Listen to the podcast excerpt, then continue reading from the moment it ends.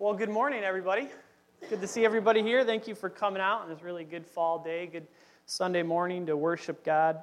Uh, most of you know me, but for those of you that don't, my name is Adam. My wife is Sarah. You just seen her just a few moments ago. Um, I serve as a deacon here at church. Um, also, my daughter goes to CCA here as well. So uh, I'm just filling in today for Pastor Mark, so he will be back. Like Sarah said, he's camping away with the boys, so I'm not with them, but that's fine. So I'm just I'm, I'm filling some big shoes here today, so just bear with me, and I'm, I'm growing in all this as we all are. So, um, but today I think what we're going to do we're going to uh, we're going to we're going to be in Luke chapter 9, verse 23. And so that's going to kind of act as our, my, the nucleus for today's message. So if you want to, uh, if you want to go there, I'm going to just uh, start this off with prayer. So, dear Heavenly Father, we again thank you for this service. We thank you for this opportunity to come and worship you. We pray for your word. We pray for your guidance and your direction in our lives. In Christ's name we pray. Amen. So, Luke chapter 9. I'm going to kind of just briefly recap here. In chapter 9, there's a, few events that just took in place.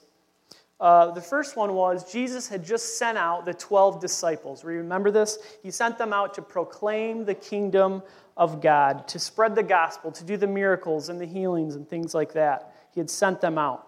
And then, sometime after that, Jesus uh, performed the miracle of the feeding of the 5,000. We remember this as well. These are two really extraordinary events, a lot of things going on. And so, at this time, uh, Jesus really was establishing who he was to all around him. And so he was getting a lot of attention, as you can imagine, throughout his ministry with everything going on, a lot of attention from a lot of people. And many people were coming to Christ in faith, in true faith. Many people were attempting to follow him through all of this. Many people were following for the right reasons, and many people were following for the not so right reasons. Many were following just to see more miracles or to see what they could selfishly uh, gain from him, from this man they see in the crowds. Many people were following just to go with the flow, kind of go with the crowd. We do that today, right? We see crowds of people going somewhere and doing something, and we just kind of got to see what's going on. We follow them, right? And so that was happening as well. And these people that were doing that didn't fully understand who Jesus really was and what was really going on. They were following this uh, event blindly. And so in this life, we shouldn't follow anything or anyone blindly as well, with no understanding of who or what they truly are. I think of uh, being stuck behind a construction vehicle. Usually it's a dump truck for me. Uh, on the back of that tailgate, there's a, a, a bright orange sign. We've all kind of, I think, experienced this. It says, Construction vehicle, do not follow. And so, I mean, I've been stuck behind these many times. And so that message is there for a reason. It is a message, it's a warning. And I'm sure there's been, at some point in time before they had that sign, I don't think they were always on there, but somebody was following one of these vehicles, probably got into some trouble, followed one of these vehicles where they weren't supposed to go, some damage got done, so they started slapping these signs on the back of the trucks. And so people need warnings, don't they? I mean, we still have to put the word hot on a coffee cup lid for hot coffee with an exclamation point. Otherwise, people will drink it, burn their mouths, and sue the restaurants. They need these warnings. And so, the sign on this construction vehicle is there for a reason. There's potential danger if you do follow. It may lead you off the beaten path, may lead you, you somewhere you don't want to go, somewhere that could cause damage. In other words, you've been warned, right? And so we need to understand who we're following and really what's in store. And so that brings me to verse 18. We're going to start there. Chapter 9, verse 18. Now it happened that as he was praying alone, the disciples were with him. And he asked them, Who do the crowds say that, say that I am? So Jesus was amongst the crowds, and so he separated himself, and he's talking to the disciples here. And so obviously, Jesus had people that were following him, and he asked them. So, verse 19 and they answered, This is from the crowd, what the crowd thought of Jesus John the Baptist. Others say Elijah. Others, one of the prophets of the old that has risen. And so these were rumors about Jesus from the crowd. The crowd had a, a, a twisted understanding of who Jesus really was. I think that's today, uh, true for today as well. I think a lot of people think that Jesus was, you know, some moral fella or a prophet or just a, a historical figure in time. But Jesus wanted the disciples that followed him to truly understand who they were following. And so he asked them personally that same question. Verse 20. And he said to them, said to his disciples sitting there, But who do you say that I am? Not who do the crowd say that I am? Who do you say that I am, my disciples that are around me? And Peter answered, The Christ of God. The Christ of God. So Peter understood that Jesus was the Messiah. He was the anointed one. The Messiah, really, that had been believed upon and anticipated from the Old Testament. And so let's go to the Old Testament to see how it describes Jesus, this anointed one, this man. We're going to go to Isaiah chapter 53, verses 3 through 7. I'm going to go back to Luke chapter 9, so save your spot. Chapter 53, 3 through 7. Verse 3 He was despised and rejected by men, a man of sorrows and acquainted with grief. And as one from whom men hid their faces, he was despised, and we esteemed him not. Jesus was hated by mankind.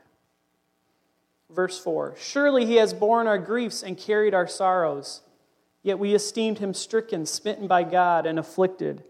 Jesus took on the consequences of our sins that we committed against a holy and perfect God. Verse 5 He was pierced for our transgressions, He was crushed for our iniquities. Upon Him was a chastisement that brought us peace, and with His wounds we are healed. Jesus was the substitute for us, taking on the wrath of God for us.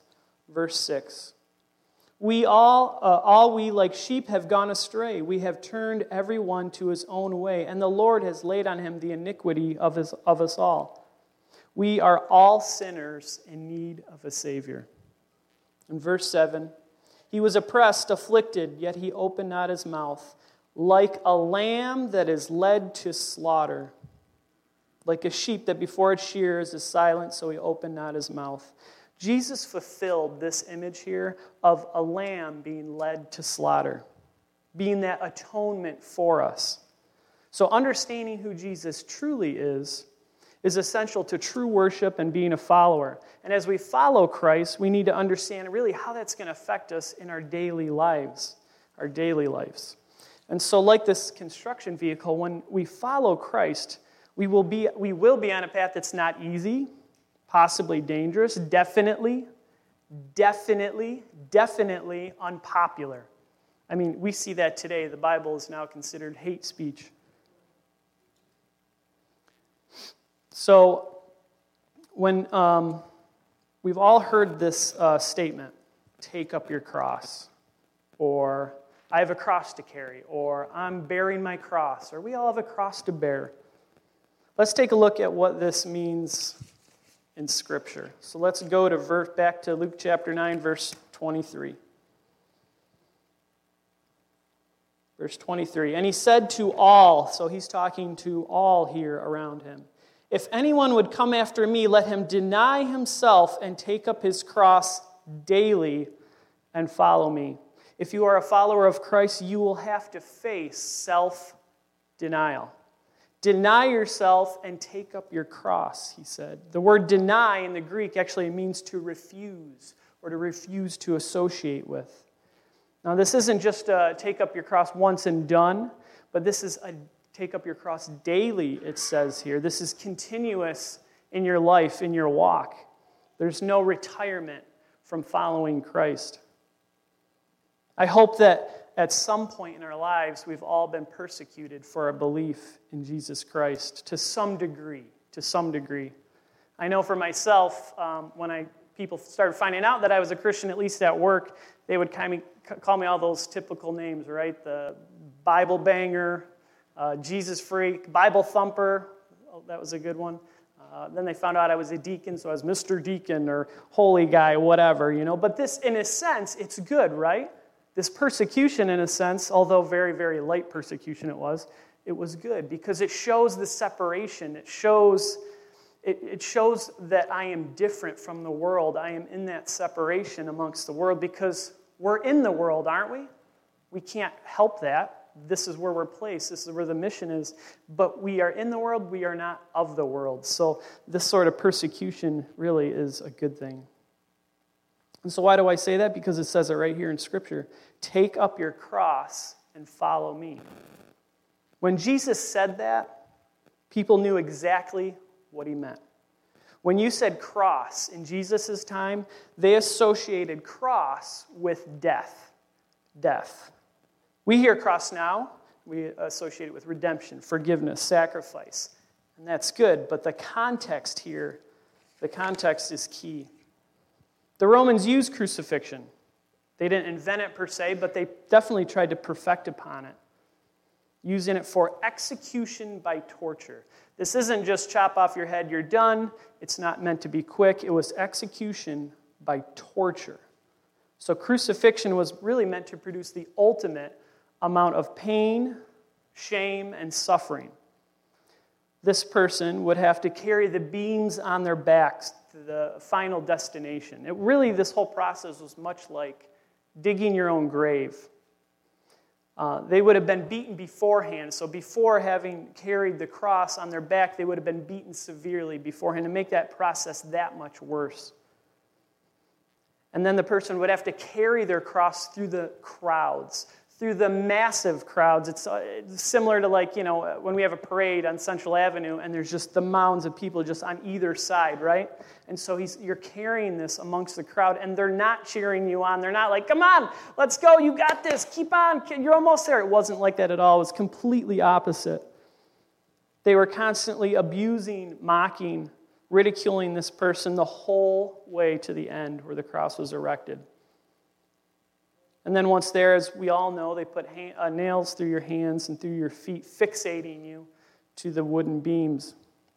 And back in that day, wrists were actually part of, they understood it back then that wrists were actually part of the hands. So many believe that the nails were actually driven through this part of your wrist between the two bones, which would make sense. Driven here, the flesh would rip due to your own body weight. Plus, uh, there's lots of nerve endings in your wrist as well, would have made it much more painful. So then they were hoisted up. So after being driven through their hands and through their ankles or feet, they were then hoisted up. And before they were hoisted up, they were stripped naked for even more shame, shame and, and pain and suffering on an emotional level.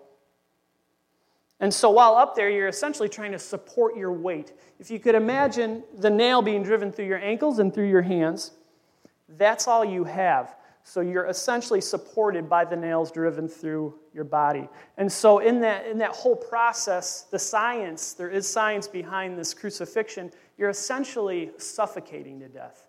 And so while up there, whenever you'd want to take a breath, if you could imagine, you'd have to actually hoist.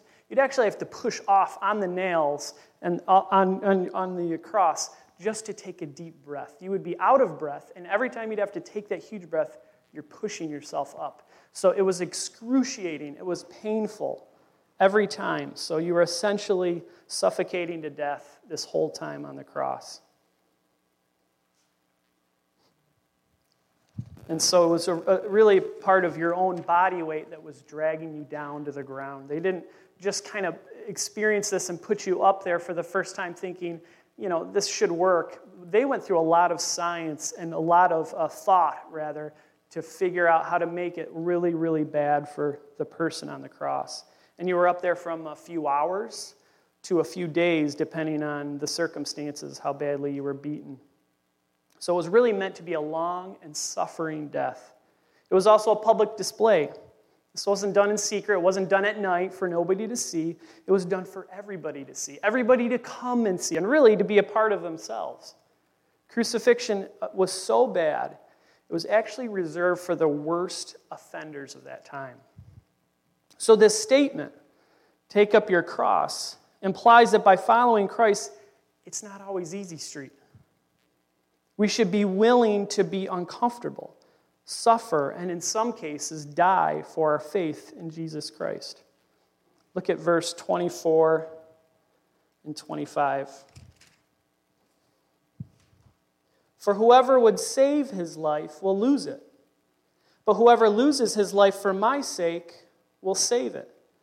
For what does it profit a man if he gains the whole world and loses or forfeits himself? What Christ is saying is that you have to be willing to lose your life and every, or everything in it. It'll be the end of you through the self denial. And this is why so many, so many reject the gospel. They want to be their own God.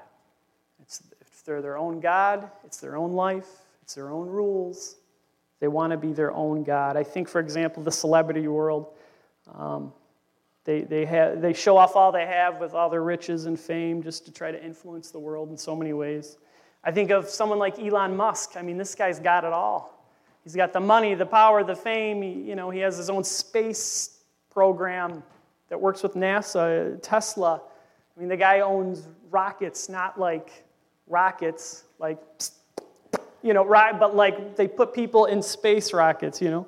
But for what? To bring him closer to Christ? They're gaining the whole world and everything in it, that's for sure, but they're losing their soul. If they're not losing, if they're not willing to lose what they have and accept Christ as their Lord and Savior. It's all for nothing.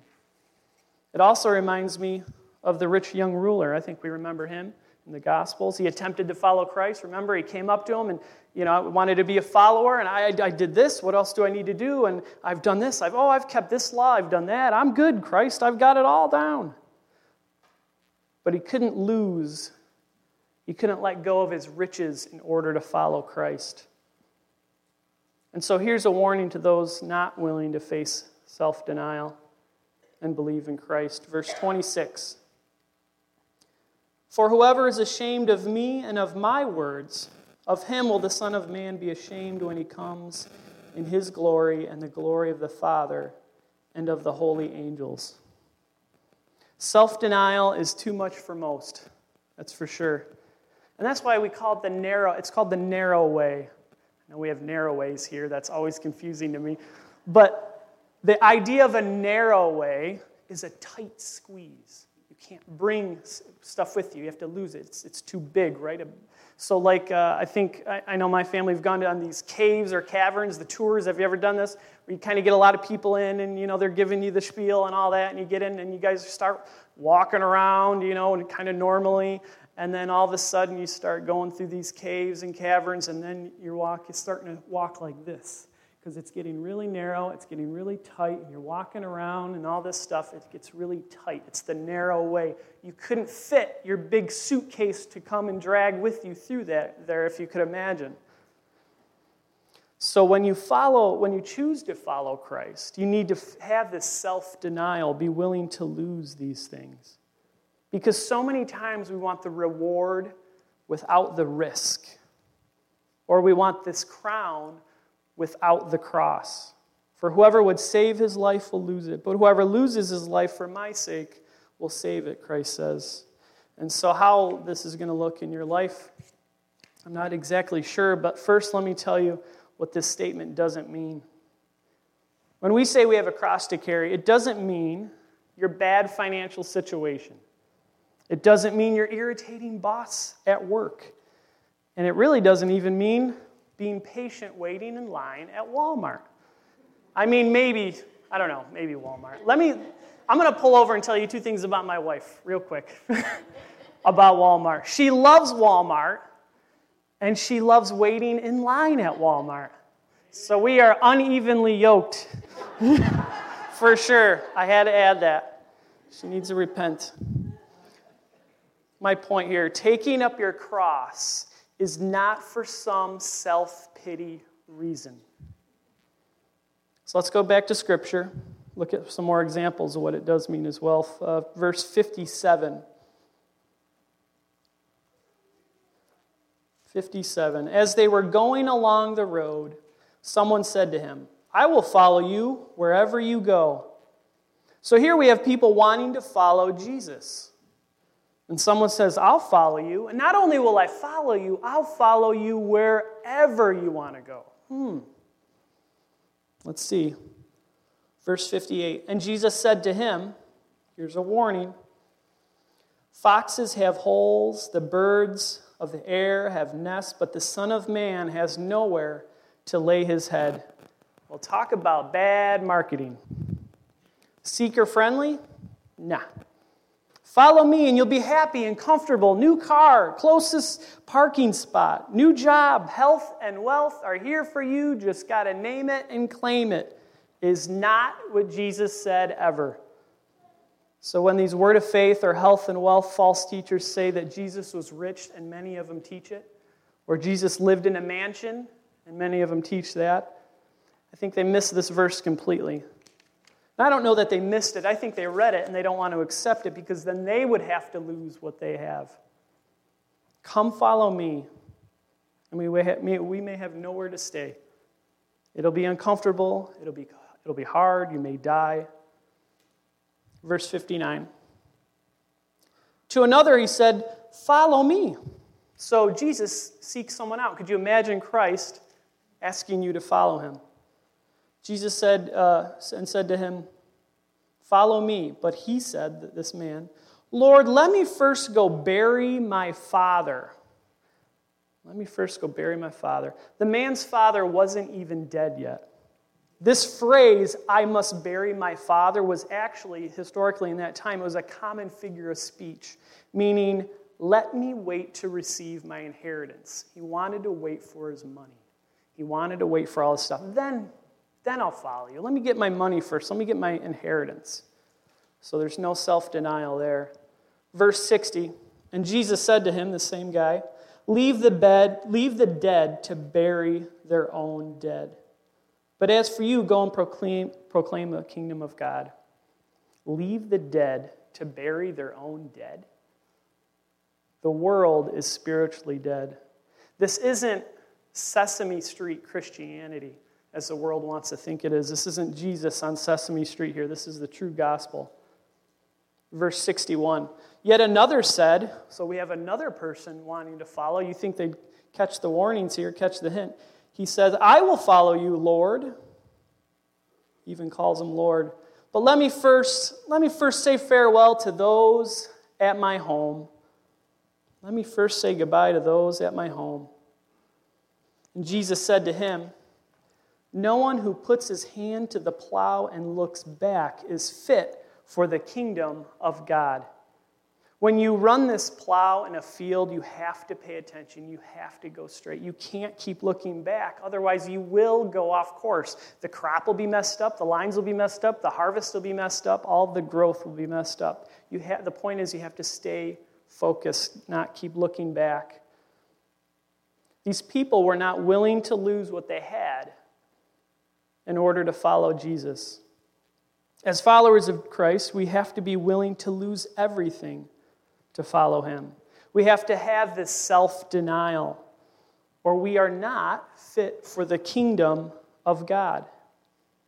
An example of this uh, self denial or carrying our cross is even we have to be willing to lose or upset some relationships in our family, our closest friends, in some cases, our marriage. Let's go to Luke chapter 14, verse 25 and 26.